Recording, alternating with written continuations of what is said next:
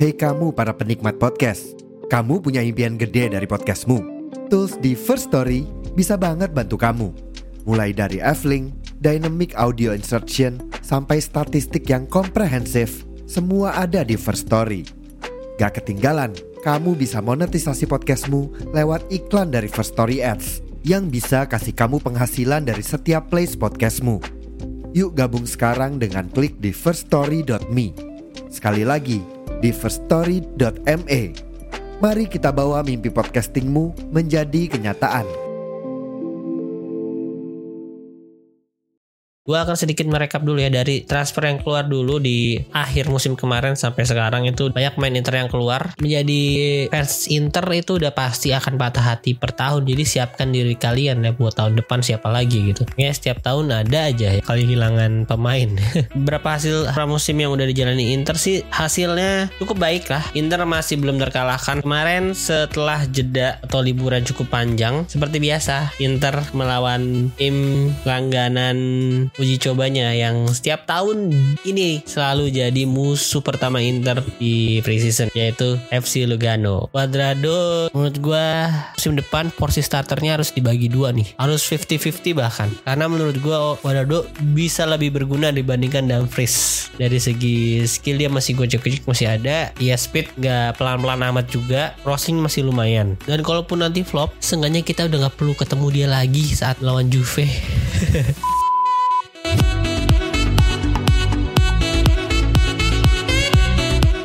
Halo, selamat pagi, siang, sore, dan malam. Kembali lagi di Interisme Podcast, podcast yang membahas serba-serbi tentang Inter yang dibawakan secara monolog oleh gua Aldi, seorang Interista yang baru lahir di tahun 1995. Welcome back untuk teman-teman yang sudah mendengarkan gua di season 1, 2, dan 3 kemarin dan selamat datang untuk teman-teman yang baru mendengarkan gua di season ini, terutama yang baru dengerin di episode kali ini. Jadi gua akan menceritakan sedikit lagi flashback. Jadi jadi balik lagi ke episode pertama gue gue akan sedikit cerita tentang siapa gue gitu. Jadi gue adalah seorang interista tadi lahir tahun 95 dan akhirnya menjadi interista di umur 8 tahun ya sekitar 2003-2004 singkatnya karena game karena winning eleven dan gue suka main bola ikut turnamen 17 Agustusan dapet jersey Alvaro Recoba. Oke sampai situ aja. Selanjutnya ya gue ngikutin Inter dari kecil lewat koran lewat majalah terus akhirnya nonton di TV kebetulan juga waktu itu sempat disiarin kan ngikutin highlight-highlightnya dari acara sepak bola acara olahraga sampai zaman sosial media gue ngikutin di Twitter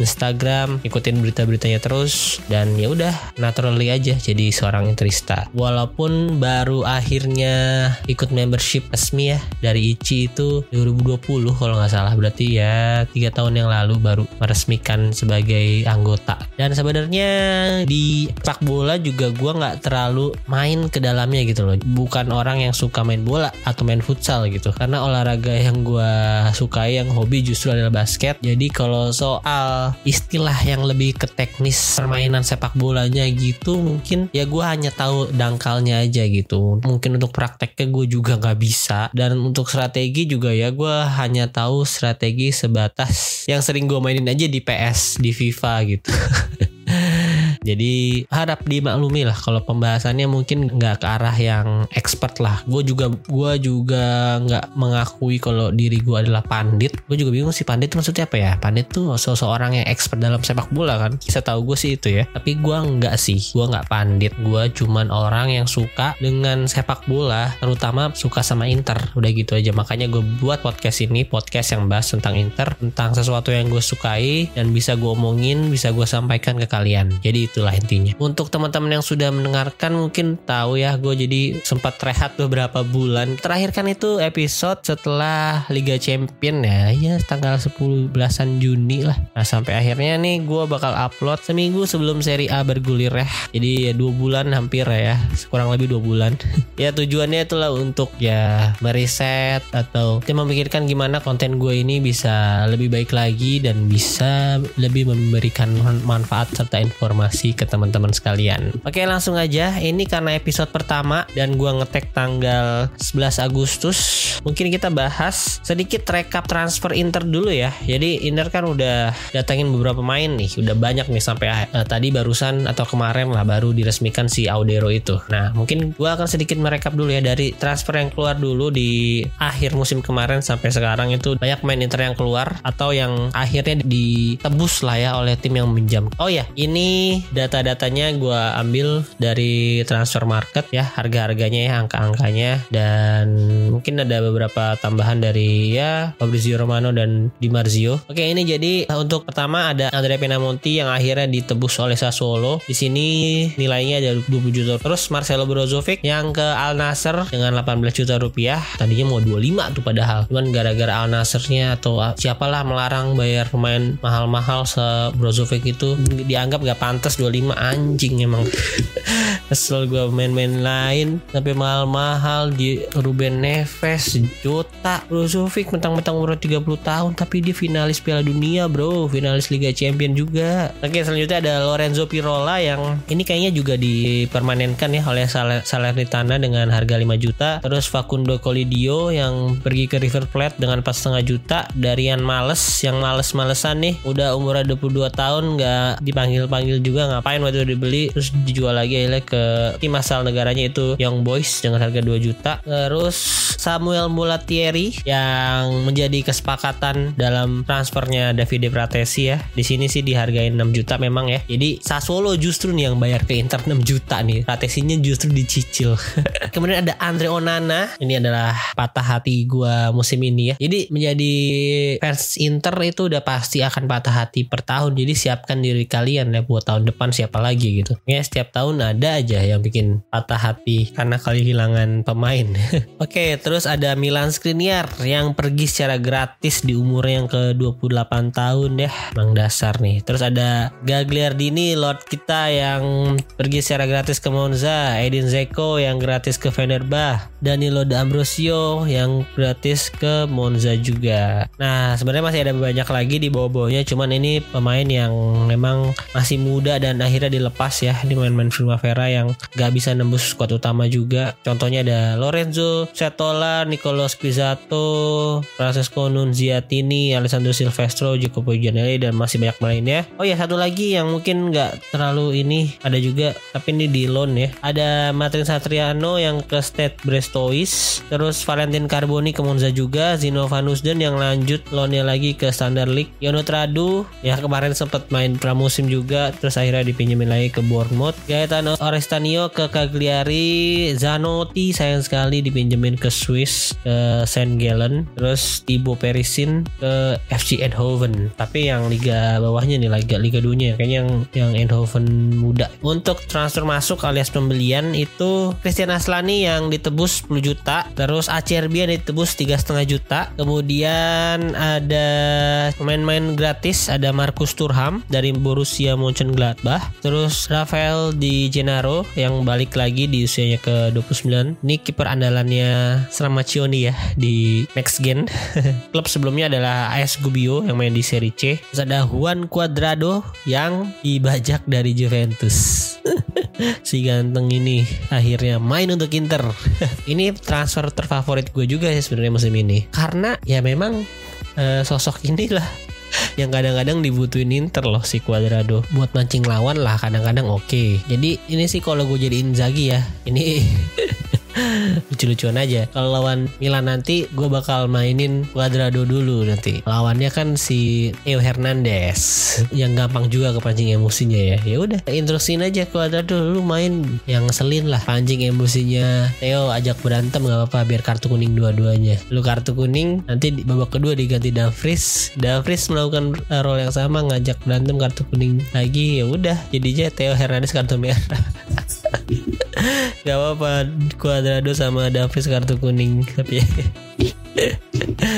Oke lanjut lah. Nah itu juga ada Davide Pratesi ya Yang tadi kita omongin. Itu nilai transfernya sebenarnya Sekitar 25 sampai 30 juta ya Gue juga nggak tahu pastinya di sini. Karena kalau menurut Fabrizio Romano Ini Here We Go nya dealnya di 25 plus Mulatieri yang dihargai 6 juta. Jadi kan totalnya 31 lah ya harusnya. Nah, tapi di situs transfer market ini dihargainya 6 juta, mungkin baru dicicil 6 juta sahabat Inter. Oke, terus kemudian ada Jan Aurel Bisek yang dibeli dari Liga dan tim dari Liga Denmark ya, Aarhus GF dengan harga 7 juta yang lagi-lagi dicicil tiga kali rumornya. Terus ada Jan Sommer yang akhirnya dengan proses yang cukup panjang dibeli Inter dari Bayern Munchen dengan harga 6,75 juta euro nih kalau dari transfer market ya waktu itu bilangnya 6 juta ya rilis clause-nya. Ini nggak tahu kenapa lebih mahal. Tapi kabarnya juga dibayar dua kali, dicicil dua kali lagi.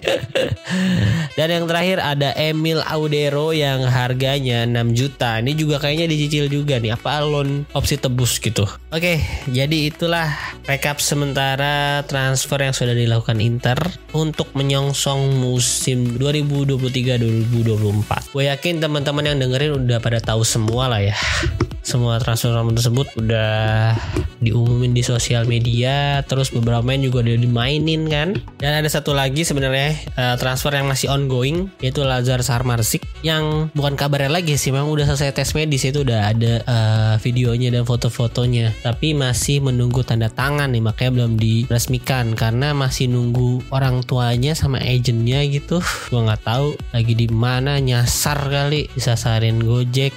Tapi yang bikin was-was dibahas karena ada berita yang bilang ada kemungkinan Samarzik bakal ditikung oleh West Ham. Karena West Ham itu baru bukan baru sih lagi proses menjual si Lukas Paketa ke Manchester City dengan harga yang cukup goblok bukan gila goblok gitu mah. Lukas Paketa masa 110 juta kalau di euroin ya. Posterlingnya 85 juta pas berapa gitu. Harga nggak masuk akal lah anjir. Lukas Paketa loh Lukas Paketa yang waktu main di Milan juga gitu-gitu aja. Gue nggak ngerti. Kayaknya nggak pernah menang lawan Inter deh kalau Lukas Paketa main. Terus akhirnya dia dijual ke Marcel ya kalau nggak salah Marseille ya. ya habis Marseille baru ke West Ham. Ya mungkin oke okay lah kemarin West Ham juara gitu. West Ham juga nih mentang-mentang habis jual Declan Rice 100 juta ke Arsenal gitu. Paketa mau dijual segitu juga Aduh, ini yang punya si Rupert nih. Ini kalau teman-teman yang nonton uh, series Ted Lasso relate pasti sama Rupert sama Nate. Enggak lah, tapi kalau di realnya memang gua nggak tahu sih memiliki siapa sebenarnya kalau di real life ya. Itu si Rupert itu cuma di series Ted Lasso aja ya. tapi ini ngerusak harga lo City lo. Kacau. Kalau Lukas Paketa bisa lu hargain segitu lu kok waktu itu berani-beraninya nawar Bastoni dengan harga 60 juta Barella cuman berapa puluh juta 70 juta. Hmm, goblok. Kesel gue terus nih uh, intermezzo aja kalau misalnya City beneran beli Lukas Paketa segitu, berarti kan ada efek domino dari transfer-transfer yang uh, bergerak selanjutnya gitu. West Ham akan bergerak untuk cari pemain penggantinya dong dengan duit yang udah banyak 200 juta sekian lah ya dari Declan Rice dan Paketa. Kabarnya dia mau membeli Harry Maguire dengan 30 juta. Lebih goblok lagi.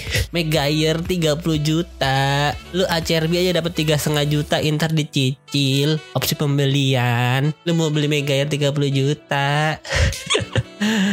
Aduh. Kalau ini beneran terjadi ini sama aja City menyelamatkan Manchester United musim depan. Udahlah, gak usah ngurusin transfer tim lain apalagi di liga lain lah ya. Kita balik lagi ngomongin Inter. Jadi dari beberapa pemain-pemain tersebut, menurut teman-teman yang mendengarkan, posisi mana yang masih perlu dibenahi? Karena kalau kiper sebenarnya udah ada tiga kan, tiga keluar, tiga datang gitu, empat bahkan yang keluar sama Radu kalau dihitung. Andrea Nana, Andanovic, Kordas, Radu. Yang datang tiga, empat juga sih sama Filip Sankovic yang dari pinjaman kemarin kan, musim kemarin di FC Volendam. Terus datengin De Gennaro, Jan Sommer sama Emil Ladero dan kemungkinan Philip Stankovic bakal dipinjemin ke Sampdoria ya ke Serie B. Ya semoga di sana dia bisa jadi kiper utama harusnya lah. Harusnya ada kontrak itu. Philip Stankovic ke lah Philip Stankovic ya ke Sampdoria main sama dilatih bapaknya dong. Ya harusnya main. baru enggak gue bikin pas bikin podcast ini baru enggak lah iya deh Jan Stankovic pelatihnya Sampdoria lah masih enggak sih gue cek dulu takutnya salah Coba kita lihat Instagramnya. Kalau dari Instagramnya sih, ini Emil udah di salam perpisahan, terus didatangin Estanis Pedro lah, siapalah itu. Oh sudah tidak bos, sudah Pirlo pelatihnya, Sampdoria, sayang sekali. Gua kira masih Stankovic, lupa gua nggak baca beritanya dulu. Stankovic sekarang latih mana? Dipecat emang ya? Belum dapat klub lagi. Udahlah, semoga bisa ngelatih tim Serie A atau Serie B lagi. Biar nanti kalau udah jago, udah bagus ngelatihnya bisa balik ke Inter sebagai pelatih. Oke, kita lanjut ya. Kalau menurut teman-teman sekalian, jadi titik mana nih atau lini mana yang masih perlu dibenahi? Ini tengah kah, back atau penyerang? Kalau menurut gue sendiri sih penyerang sama back lah ya. Back sebenarnya udah nggak terlalu tinggal di asah-asah aja tuh si Bisek sama kabarnya masih mau nyari satu back kanan lagi sih buat pelapis Darmian karena Bisek tuh mau dijadiin pelapisnya Bastoni sebenarnya. Di depan Esposito sebenarnya kalaupun kita nggak dapet striker yang bagus oke okay sih. Daripada Arnautovic mau dibeli tapi 10 juta harganya mahal kan? Mendingan kumpulin dulu deh nanti di Desember Januari tengah musim beli tuh yang agak mahalan beneran striker gitu. Gue maunya sih Beto sebenarnya Beto atau Nzola cuman kayaknya dua pemain itu udah lepas dari jangkauan Inter udah lepas dari radar lah ya nggak nggak bisa afford gitu Inter ya Balogun gue nggak tahu mainnya gimana nggak ngikutin Liga Prancis dan di timnas Inggris pun kayak gitu-gitu aja deh. Tulis di kolom komentar ya. Nextnya kita bahas pramusim. Berapa hasil pramusim yang udah dijalani Inter sih? Hasilnya cukup baik lah. Inter masih belum terkalahkan hampir kalah dari Al Nassr dan PSG kemarin di Tokyo. Tapi ternyata Inter masih bisa menghindari kekalahan ya. Kemarin setelah jeda atau liburan cukup panjang seperti biasa Inter melawan tim langganan uji cobanya yang setiap tahun ini selalu jadi musuh pertama Inter atau lawan pertama Inter di preseason ya yaitu FC Lugano. Ini kalau di Google sih nggak ada ininya ya recordnya gitu. Nggak masuk dalam pertandingan resmi juga sebenarnya cuman ya uji coba uji coba fun game lah ya. Itu menang 3-0 mayoritas main Primavera semua yang main. Dan golnya itu dicetak oleh ya pemain-pemain baru tuh main semua ya. Eh hampir main tuh kayak si Bisek langsung jadi starter. Terus Sensi balik main kan jadi starter. Giovanni Fabian Henrik Mkhitaryan Lazaro main. Soal Palamati di kiri Lazaro di kanan. Terus strikernya Korea Martinez. Gol pertama itu dari si Fabian. Sebuah rebound terus kedua itu dan bebas Stefano Sensi terus gol ketiga Esposito. Kemudian pertandingan selanjutnya Inter melawan Pergo LTC ini klub divisi seri D atau seri C ya? Kayaknya D deh dia parah banget soalnya. Inter bisa menang 10-0 loh. Korea aja bisa golin. Kalau ini gue nonton sih ini live nya gue nonton karena disiarin di YouTube Inter juga. Yang gol itu ada Korea Bastoni Calhanoglu Dumfries Lautaro Martinez hat trick penalti dua kali tapi terus Esposito terakhir Mkhitaryan. Nah ini nama-namanya udah nama-nama pemain Inter inti musim lalu lah ya. Mayoritas line up startingnya juga tengahnya itu diisi Barella Calhanoglu Sensi kanan kiri Gosen Dumfries depannya Turam sama Korea nah ini pertandingan pertama Turam nih kalau nggak salah. Terus kipernya Stankovic lagi. Cuadrado juga main di pertandingan ini pertandingan pertama Cuadrado ya. Dan selanjutnya Inter terbang ke Tokyo untuk melakoni dua pertandingan yaitu pertama lawan Al Inter hanya bisa menahan imbang satu sama sempat kebobolan terlebih dahulu dari Abdurrahman Garib. Nah di pertandingan ini kayaknya pertandingan pertama Fratesi deh. Apa Fratesi itu udah main non Pergo LTC ya? Gue lupa. Eh main deh main main main. Sorry sorry. Di pertandingan keduanya dia berhasil cetak gol penyeimbang lewat sundulan crossingnya dari Dumfries lawan Nassr juga ketemu sang mantan Brozovic kan ketika nonton pertandingannya gue lihat Brozovic masih megang banget sih di lini tengah masih bisa muter-muter distribusinya masih oke okay. walaupun teman-temannya juga sebenarnya nggak banyak yang bisa mengimbangi mungkin Seko Hovana sama Ronaldo doang yang oke okay. tapi sekarang udah ada Mane ya dulu waktu Mane belum ada tuh belum belum deal jadi kayaknya di Piala Arab kemarin Al Nassr cukup uh, bagus lah ya.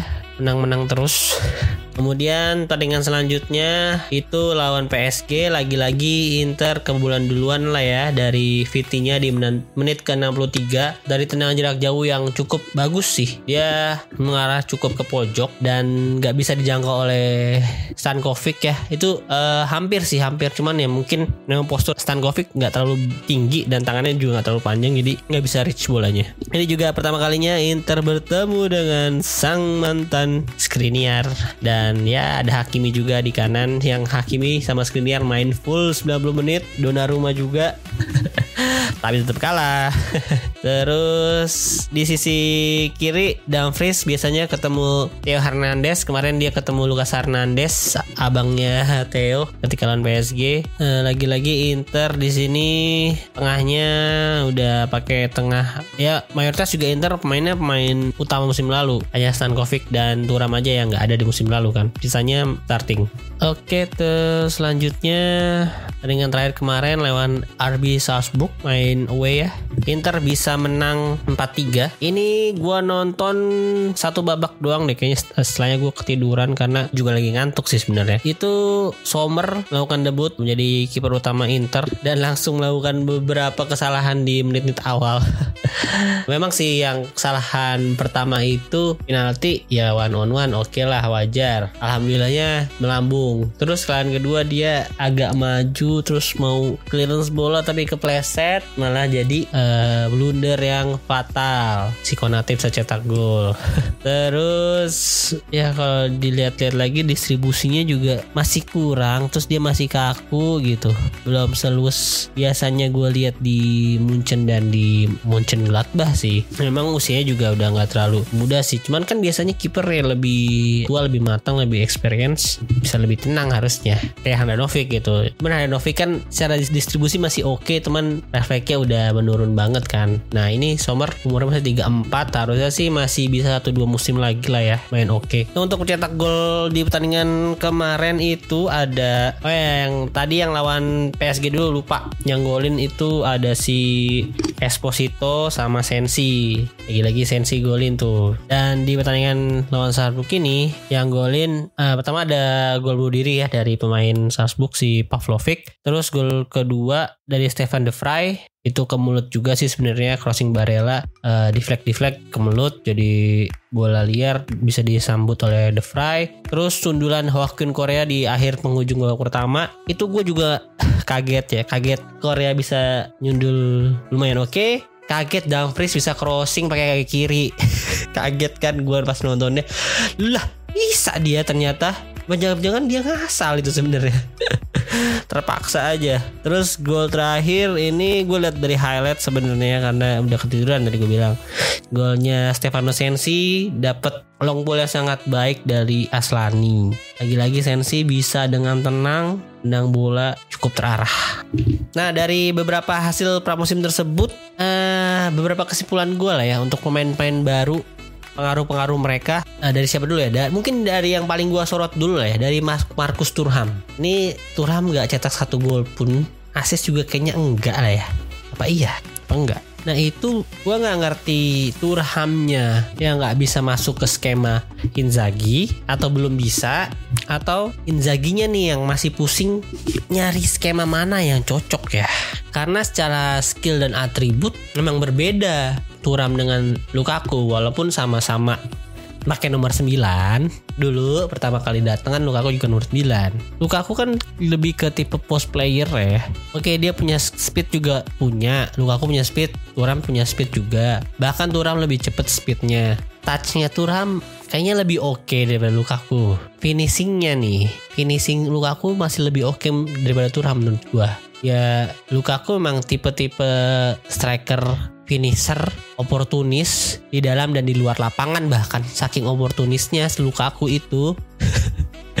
Sampai-sampai menyodorkan diri ke Juventus ketika Inter final UCL saking oportunisnya itu mencari ya mungkin dia udah ah kayaknya Inter nggak bisa beli gue musim depan. Gue nawarin ah ke tim lain yang masih bisa beli gue gue malas udah malas di Chelsea nih. Yang penting gue nggak main di Chelsea lagi. Ke mana lagi boleh. Saking oportunisnya dia tuh. Balik lagi lah ke Turam. Nah Turam ini menurut gue masih kurang dari segi finishing. Ada beberapa chance ada. Dari beberapa uji coba tersebut ada beberapa chance. Banyak. Ya tinggal penyelesaian akhirnya nih butuh diasah. Karena juga dia biasanya kan main dari wing lah ya. Dari sayap. Dia main RW atau LW gitu kadang-kadang. Di timnas Prancis juga jadi bukan benar-benar striker yang murni. Dan menurut gue Inzaghi juga harusnya cari cara bermainnya yang agak beda. Role-nya Turam jangan disamain ke role Lukaku. Dia nggak bisa jadi pemain yang selalu berduel gitu kasih long ball berduel terus lari atau jadi target uh, keep keep bola blok badan main lawan balik badan shoot gitu. Kayak Lukaku lawan Sassuolo tuh keren. Salah satu pertandingan yang oke okay dari Lukaku musim musim kemarin. Itu kayaknya nggak bisa seperti itu sih Turam lah ya dia lebih mengenal kecepatan banget soalnya. Harus dikasih bola-bola true ball dia get in behind dari belakang adu lari. Nah masalahnya nanti di Serie A tim mediocre ke bawah biasanya nggak bakal high defensive block. Pasti mereka low block semua jarang yang mau ngepres. Apalagi kalau dalam keadaan udah unggul dalam kosong-kosong aja jarang. Nah kalau misalnya mereka low block otomatis susah buat main bola terupas lob ball lob ball ke depan menargetkan ke Marcus Turham dengan mengandalkan kecepatannya gitu. Agak sulit. Nah Inzaghi nih harus cari cara gimana bisa memanfaatkan skill-skill dan atribut yang dimiliki oleh Turham sekarang agar bisa masuk skemanya. Atau atau ya Turham juga harus develop lagi develop strengthnya. Terutama strengthnya sih menurut gue dia harus uh, nahan pemain. Karena itulah yang biasanya dilakukan oleh Lukaku. Bahkan Zeko juga masih bisa sedikit-sedikit. Nahan bola kasih terupas ke kanan ke Dumfries atau ke Lautaro. Koneksi 1-2 kayaknya harus gitu. Nah dari kemarin jarang banget Lautaro sama Turam dipasangin. Kayaknya waktu lawan PSG doang deh yang dari dari awal tuh dipasangin. Sisanya tuh biasanya ya Lukaku Korea atau Korea sama Turam. Gua nggak tahu itu emang strategi Inzaghi atau memang karena mereka berdua belum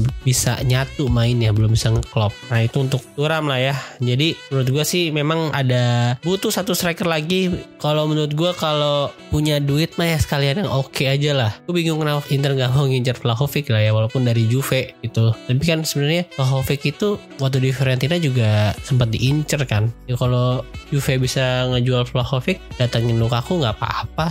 Vlahovic 60 juta deh nggak apa-apa. Kabarnya malah 45 kan waktu itu mau dijualnya. Atau ya tadi gue bilang Beto dan Zola. Cuman kadang-kadang tim-tim Serie A kalau ditawar Inter suka ngasih harganya ngaco sih mang kampret. Lah next untuk uh, Fratesi mungkin ya. Fratesi ini cukup oke. okay bisa mencetak dua gol satu assist. Eh dua dua assist satu gol di preseason kemarin. Pemainnya Hastel walaupun belum Hastel Brozovic sih. Cuman dia coveragenya memang cukup luas lah ya. Nah PR mungkin buat Fratesi kayaknya dia akan cukup sulit atau ya masih bersaing lah ya. Harus masih bersaing dengan Mkhitaryan untuk merebut posisi starter. Karena untuk posisi gelandang kanan itu udah pasti Barella sih. Udah fix posisi dia. Atau mungkin kadang-kadang kalau misalnya misalnya mereka main bareng Barella yang di kiri Fratesi di kanan. Kalau untuk tengah kan udah pasti Calhanoglu yang paling hatam jauh ini lah ya. Backupnya Aslani juga harus bisa step up juga sih. Kemudian siapa lagi? Cuadrado Cuadrado ini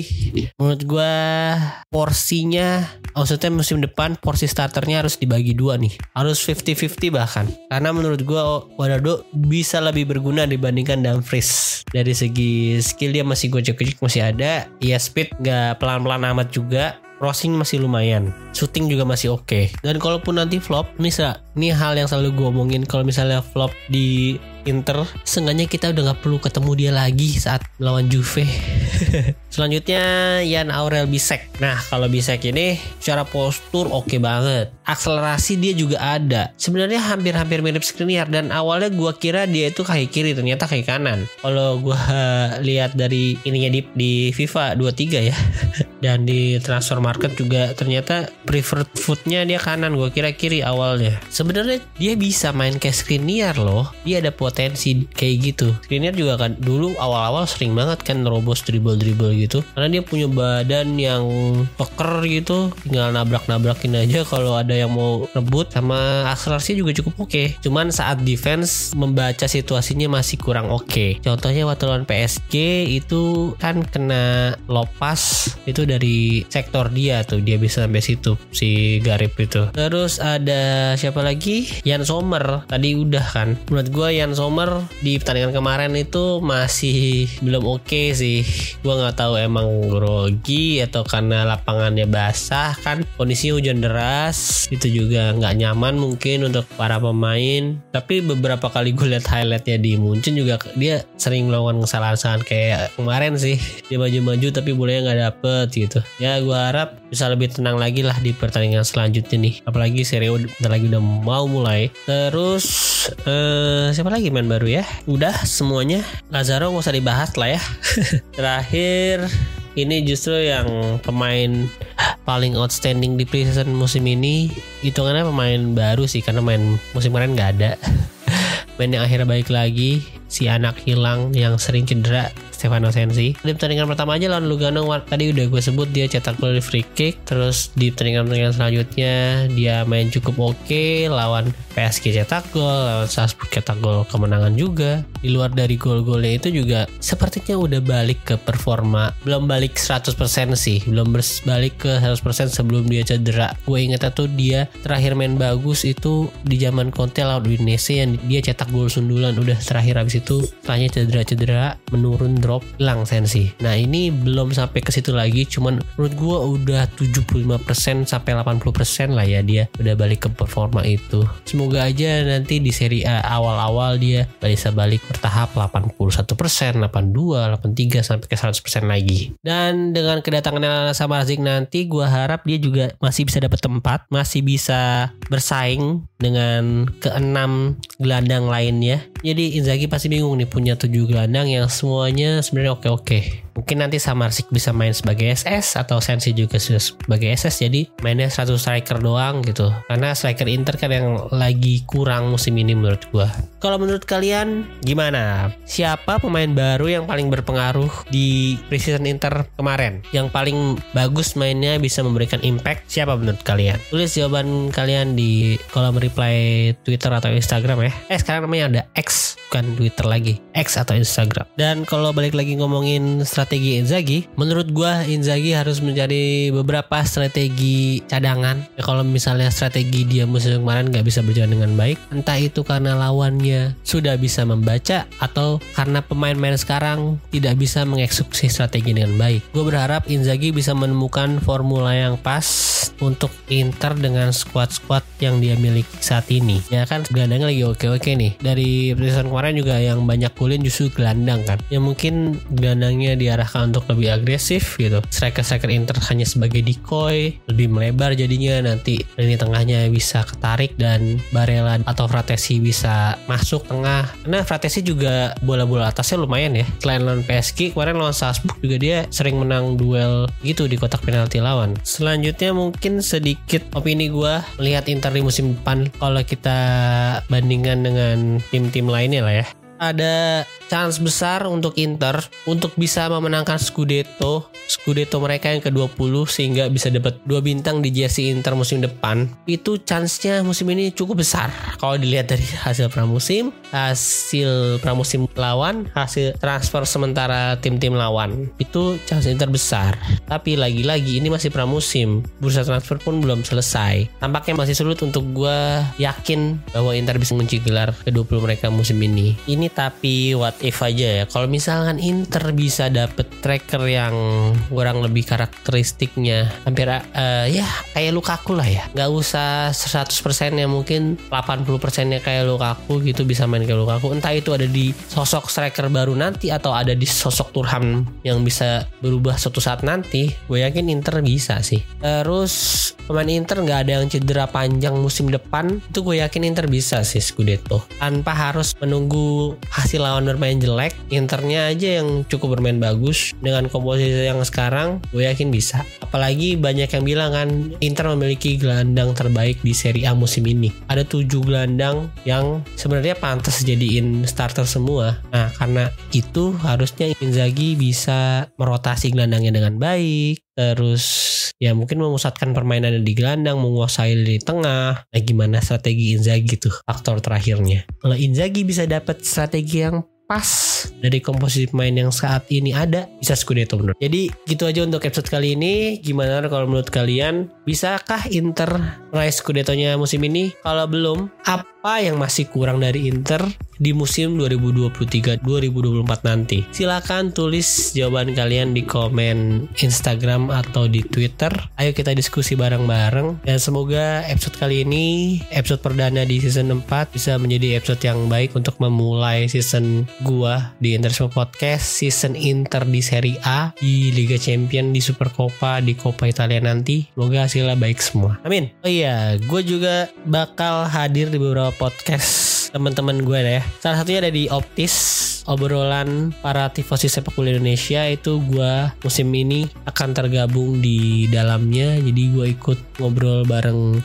Rangga dan Reza yang merupakan satu fans Napoli, satu lagi fans Milan. Jadi gue akan bahas Serie A di sana, nggak cuma bahas Inter doang kayak di sini ya. Bahas Serie A juga di sana dan kadang-kadang gue juga diundang sebagai bintang tamu di Pinball channelnya Pinsport pinusi.com sama Bang Bot sama Bang Kibol yang fans Milan.